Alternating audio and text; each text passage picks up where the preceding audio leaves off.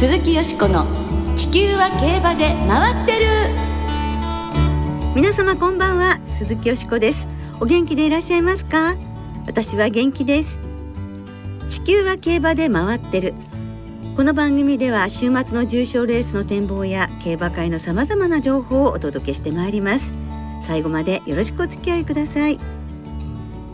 今日ご一緒してくださるのは米田元木アナウンサーです。はいこんばんは。よろしくお願いします。よろしくお願いいたします。もう春本番でねえ。G1 シリーズ真っ只中でございます。はい。ね桜もうちょっとピーク過ぎましたけれども、ね。心配なのは阪神競馬場の桜さんたち。どこまで持ってくれるのかという。ね。ねまあ先週はね、はい。4週連続 G1 の第2弾大阪杯。これがもう満開の桜でございましたがそうで2番人気のジャックドールが待望の初 G1 制覇安城の武豊騎手は JRA の G1 レースの最年長勝利騎手の記録を岡部さんを岡部幸雄さんを抜いてはい。更新されました。すごいですよね。いやージャックドールもね G1 勝ってよかったし、はい。あのいつになくね竹豊騎手も本当にほっとしたというか嬉しいっていう気持ちを表してらっしゃって、ええ。80勝目だそうですそうよ。なんですよ素晴ねらしいですね。いや続けてることはまずすごいのに、はい。記録も達成しちゃうというはい。ね、だから G1 勝つたびに今度はもう更新更新更新これからずっと記録になりますごので,、自分で更新していかご注目いただきたいと思います。さあ今週も G1 です。牝馬三冠の初戦桜花賞が行われます。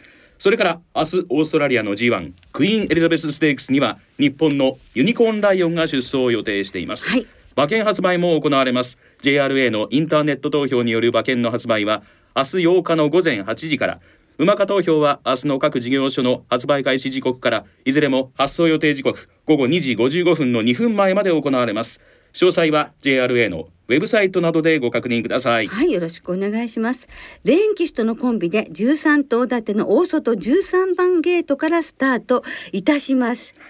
このクイーンレデプスステークスには日本調教馬これまで4頭出走していて、2019年のクルーガーの2着が最高になってますがさあ、ね。日本馬として初の制覇を、そうですうん遂げてほしい気がいたしますがどうでしょうか、はい。皆さん応援いたしましょう。はい。さあこの模様なんですけれども当日のラジオ日経第一の中央競馬実況中継の中でお届けいたします。ぜひ馬券を買ってラジオ日経第一でレースをお楽しみくださいこの後は1年後のクラシックを目指す2歳馬の情報です。POG 大魔王丹下秀夫さんをスタジオにお迎えしてお送りいたします。どうぞお楽しみに。鈴木よしこの地球は競馬で回ってる。この番組は JRA 日本中央競馬会の提供でお送りします。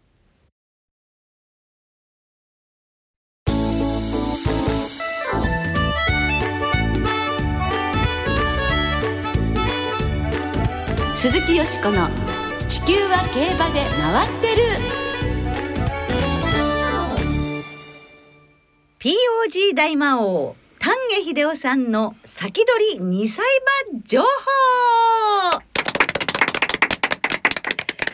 ということで今週は来年2024年のクラシックに向けて POG 大魔王丹下秀夫さんに2歳馬情報をお伺いしてまいります。はい早くも伺ってまいりますけれどもねね今週桜花賞ですから、はいちょうど1年先ということになるんですけども、ええはい来年のクラシックで活躍するに違いない馬たちを丹下さんに教えていただきます、はい、では早速ご紹介いたしましょう。POG 大魔王丹下秀夫さんです。こんばんは。こんばんは。今日はお忙しい中ありがとうございます。ありがとうございますはい、お招きありがとうございます。ね、今年もまたはい。よろしくお願いいたしまよろしくお願いしす。ねえ。まあ二歳馬のお話伺うのですが、その前に今年の三歳馬についてお伺いいたします。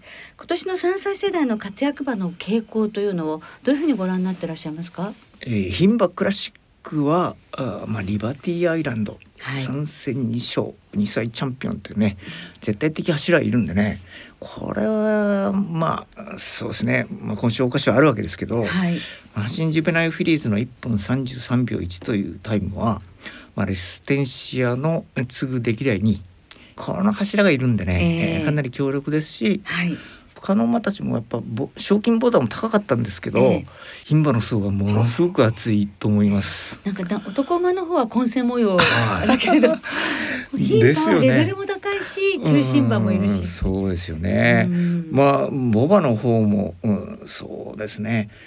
トライアルの実績および記録を重視するかいやそれとも今年はやっぱキャリア抜きにして天部のサインみたいなのにね、えー、注目するかこだわるかこれは大事なあことになってくるかなと思いますし。うん、いろいろ悩む、いろんなファクターが考えなきゃいけないボバクラシックになるかなと思います。はい。えちなみに去年の丹下さんのクラシック候補ボバは父エピファネイア母ヴィンテージローズのチャンス・ア・ローゼスで IB ステークスを勝って3戦2勝。一方牝馬は父ハーツクライ母ピラミマのバロッサバレーで3戦1勝。この馬は4月1日に立東に帰厩したようです、うん、チャンス・ア・ローゼス、うん。アイビステークスまでは構想通りだったよね、えー、もう東京コースそして中京 2,000m もあって、よしと思ったらあれ？なんか最近なんかあのちょっとなんかこう体が弱いかな。ダービー間に合わないかな。途中まで良かったんだけどね。ね。えー、バロッサバレーもなんかこうもう一つ壁越えられなくて、えー、トライアルもう一回ぐらい出てくるかな。すいませんね。でもやっぱりね、はい、こう決めこう選んで決めて、はい置くと応援しますしね。はい。あもうそれはそれで面白いですよね。結果にね、そう結果に関わらずね、やっぱりまあ結果良ければもちろんいいんですけどね。前半部分はワクワクしたんですけどね。あれ？クラシックが近づくにつれちょっとこうへにゃへにゃっとなってしまいました、わかります。ということで、はい、えよしこさんなんですけれども。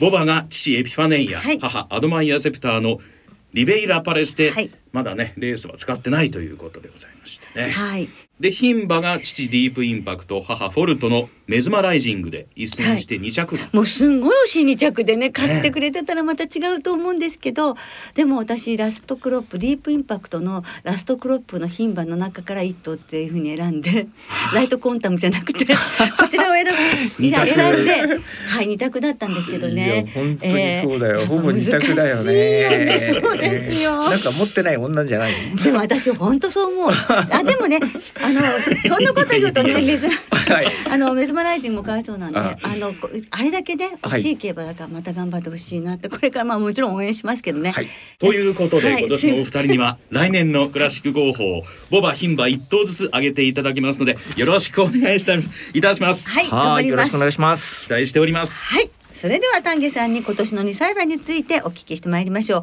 まずは今年の2歳世代の傾向それから注目の守護馬について教えていただけますか？はい。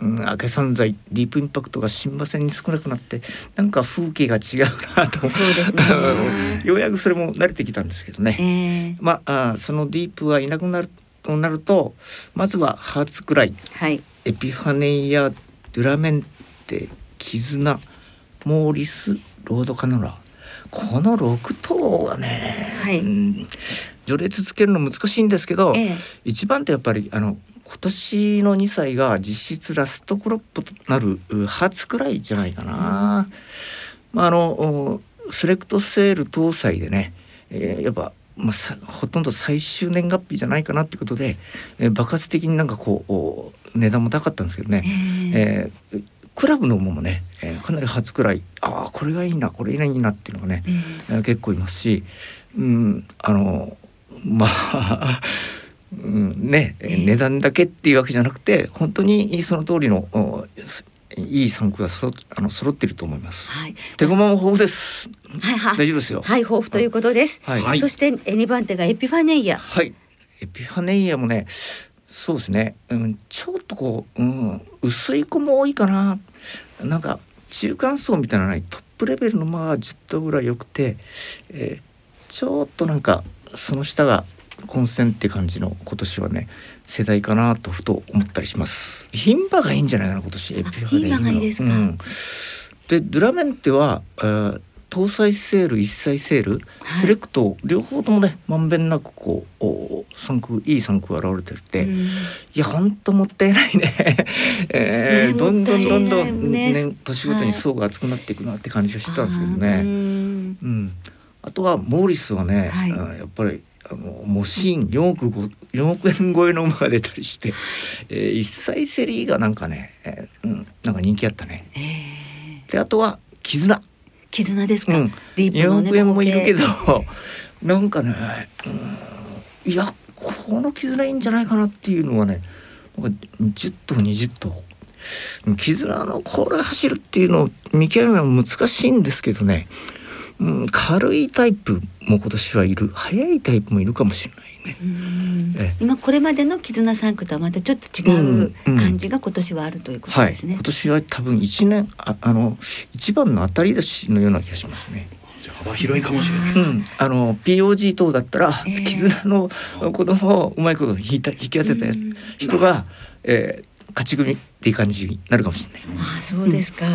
ああの詳しいねあの馬の名前などはまたねはい。はい。えー次回で次回ですね。はい、はい。と思います。そしてあとはロードカナロア。はい、えー母ヤンキーローズっていうのがねセレクトで取引されたんですけど、ええ。それ見た時に、はい。えー一つ目のリバティアイランド、はい。あヤンキーローズいいなと思ってて、ええ。えーこの2歳の馬を見て、ええ。あの上のお姉ちゃん走るなと思って、えーちょっと遅かったねこ の番組で言うのがね。じゃええあすごいじゃああの2歳の方ははい。本当にもう、あの丹下さんが惚れちゃったっはい。ていうヤンキーローてズで、えはい。えーリバティアイランドえ、うん。後で POD で示し示しましたね。はあええお姉ちゃんもすごいって思って、そう。この決闘走るなと思って、ええ。えーなので今年の当然、えーロードカノラヤンキーローズもはい、大注目の一頭だと思います。はい。他にもいるけどね。ええではどうですか？イクイノックスが大活躍してますが、その父北さんブラックなんかは？これがねちょっとねえいやワクワクしながら ラインナップ見たんですけどあれ？あれ？うん？なんかピンとくる馬がいないなえ56頭こうた名前を挙げてみたんですけどねいやイクイノックスも薄い馬だったんだけれどなんかこうあれはやっぱ輝きみたいなのあったんですよ。えーそれがなんかこうピンとくる馬があんまりいないな。いやもしかしたら頭数もまだ少ないんですよね。キタサンブラックさん、今年はね。来年再来年。うん。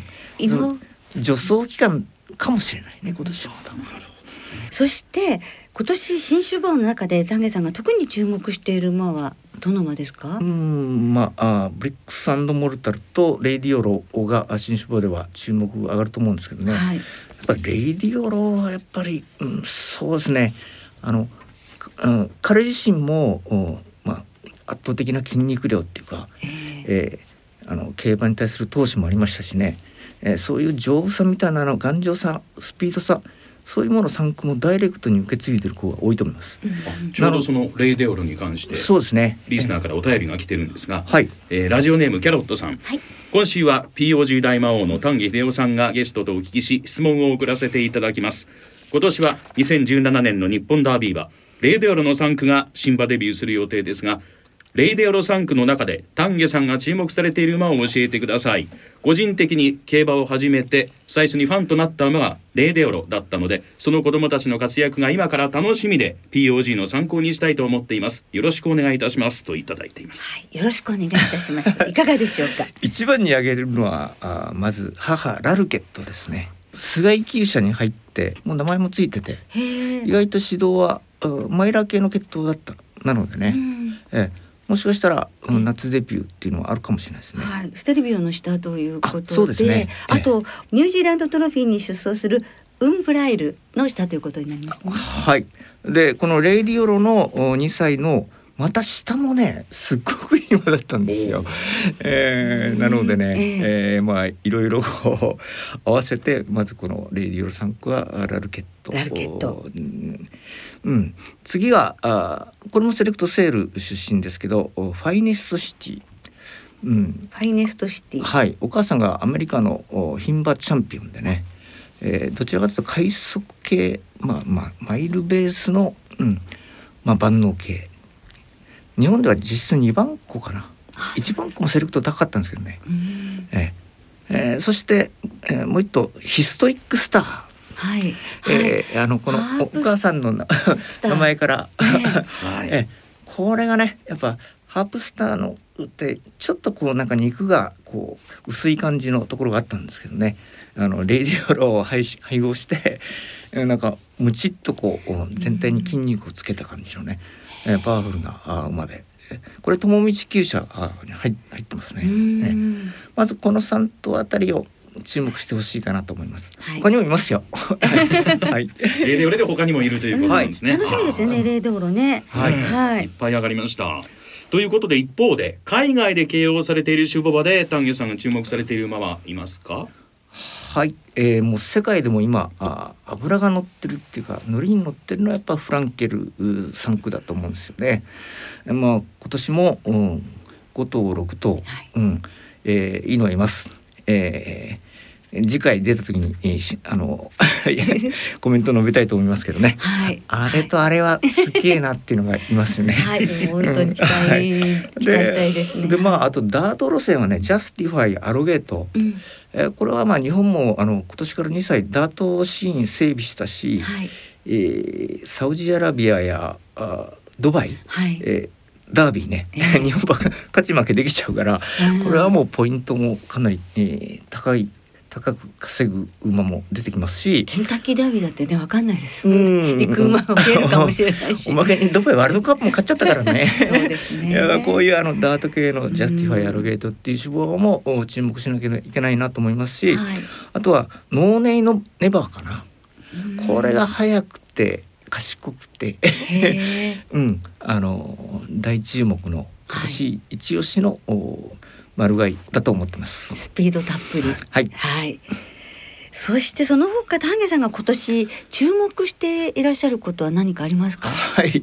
まああのちょっと耳に聞いた、えー、したんですけど、えー、えー、社大ファームが今年あの鈴鹿あえー、えー、山脈っていうか鈴鹿山地あたりね、はい、サーキットね、えー、あそこに広大ななんかなあの育成施設を作ったそうで、えー、それがもう間もなく稼働するそうです。もう稼働するんですか？うん、馬房数もなんかうん？200とか300とか？だからまああの関西圏の馬はそこで全て育成できちゃうし下手したらあの関東だって近いもんね。高速道路でビヨヨンって言ったらね、えー、この辺の大改革が、うん、あるかもな そしてそこで育成された ね、その若者たちがどういうふうに活躍するかっていう、うんうん、ノースヒルズさんも同じような感じの育成場が間もなくできるんじゃないかな。世界規模のね、うん、えー、育成みたいなのがね日本も、うん、できてくるんじゃないかなと。うん、どうすなら、ね、日本の土地いろいろ買い占めちゃってエプソム競馬場とか ゴドルフみたいに作っちゃうからそこで練習すればあの凱旋門賞コースと そうですね。ということで話は尽きないところでございますけども、ね、じゃないかもしれないですね。残念ながら今日はこの辺でお時間でございます。はい、えー、次回丹下さんには約1ヶ月後5月5日にご登場いただき具体的な場面を挙げて POG の推奨馬をご紹介していただきます。さあそれから2024年の一押しクラシック候補馬を丹下さん、よしこさんに挙げていただきます。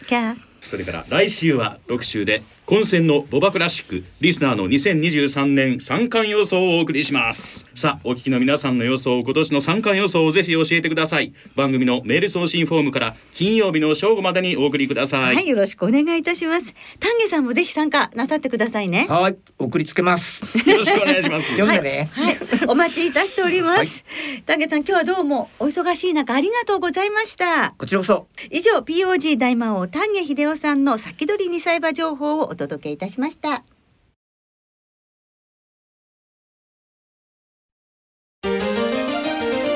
鈴木よしこの地球は競馬で回ってる。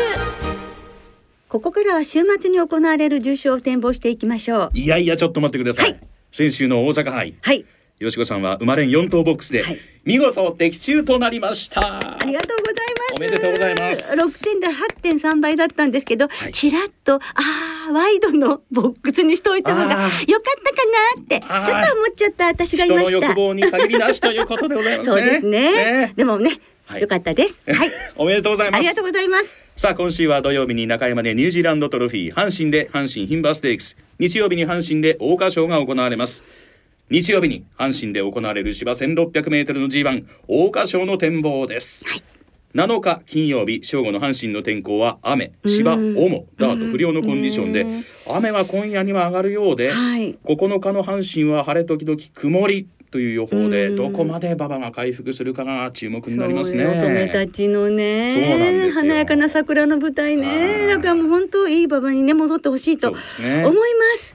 さあ、はい。どんな見解になりますか？はい、私はドゥラメンテ3区のリバティアイランド強いと思うし応援ももちろんしてるんですが、はやはりここはですね、えディープインパクトのラストクロップ牝馬では2頭しかいないうちの1頭のライトコンタムが、はいなんとこのクラシックに駒を進めてきたということが素晴らしいことじゃないですか。はいでもしあの勝てばですよ、ディープ3区はもう全13世代による JRA のクラシック制覇の大偉業達成ということになるわけなんですよね。はい武豊騎手がディープインパクトなんかラストクロップに桜花賞でお乗りになりそうなんです。弟の武幸四郎はい。調教師の管理、そしてこのライトクォンタムこの意味がですね、はい。光漁師ということな光の漁師ということなんですが、はい。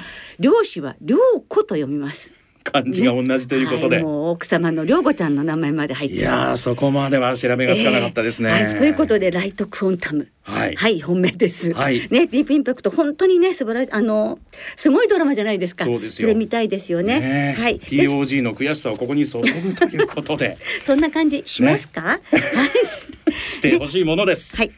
馬券は、はいライトクォンタムとリバティアイランドのマレン1点です。はい。そして、ライトクォンタムからワイドで、ドワイズ、新緑花、ドゥーラ、ラベル、当選ローリエに流します。わかりました。はい。米田さんは？あ私ははい5番のハーパーということで。はい。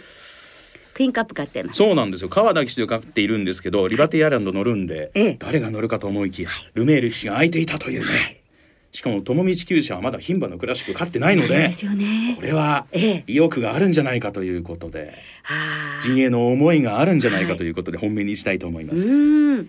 なるほど。そっちちょっと入れようかな ぜひ入れてください。はい。はい。さあということでリスナーからいただいた予想もご紹介しますお。願いします。まずは頑張れファイナルワンダーさん桜花賞は勝っても負けても人気にならない北ウイングの三連複一等軸で杉原騎手の初 G1 勝利にも期待したいでですすね。唯一の重賞二勝馬ですからね。そうなんですよ、うん。続いて三宮の独身貴族さん。桜花賞は去年に続いて今年も現地参戦します。あら素敵。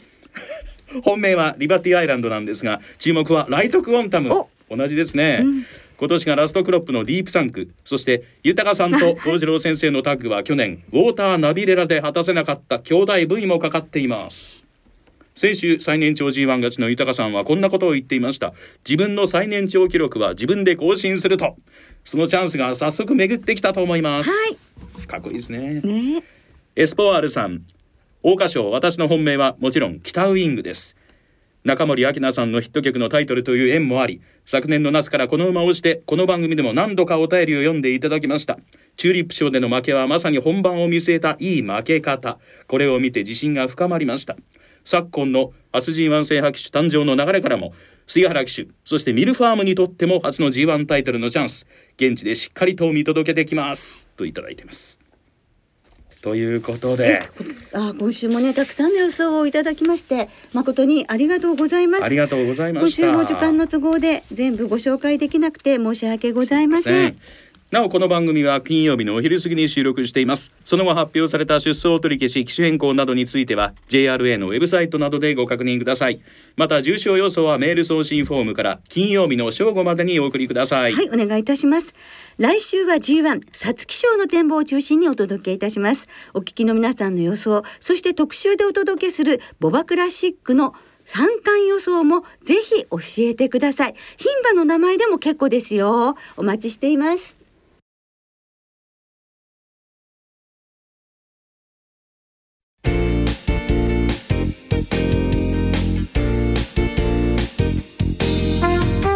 そろそろお別れの時間となりました。今週末は中山阪神そして開幕週を迎える福島3つの競馬場でレースが行われます。今週も春の3歳重賞3歳リステッドレースはワイドがお得です。はい。5月28日の青いステークスまで3歳重賞と3歳リステッドレースのワイドを対象に通常の払い戻し金に売上の5%相当額が上乗せされ払い戻しされます。今週末は桜花賞とニュージーランドトロフィーに加えて日曜日の阪神で行われる忘れなぐさ賞が対象レースとなります。はいもうオークスに向けてね見逃せないレースですよね、はい、私はラレーヌデリスリスグラ州の謹慎に期待しています。はい注目ください今週は中山阪神福島3つの競馬場ともに指定席券入場券を事前にインターネットで購入された方そして事前予約なしの当日現金発売入場券を購入された方がご入場いただけます。詳しくは JRA のウェブサイトなどでご確認ください。はいお願いいたします。それではクラシック第一弾米田さんの実況でお届けする桜花賞、はい、皆さん頑張ってくださいね。ありがとうございます。よろしくお願いします、桜花賞はじめ週末の競馬存分にお楽しみください。お相手は鈴木よしこと。米田元樹でした。また来週元気にお耳にかかりましょう。鈴木よしこの地球は競馬で回ってる。この番組は JRA 日本中央競馬会の提供でお送りいたしました。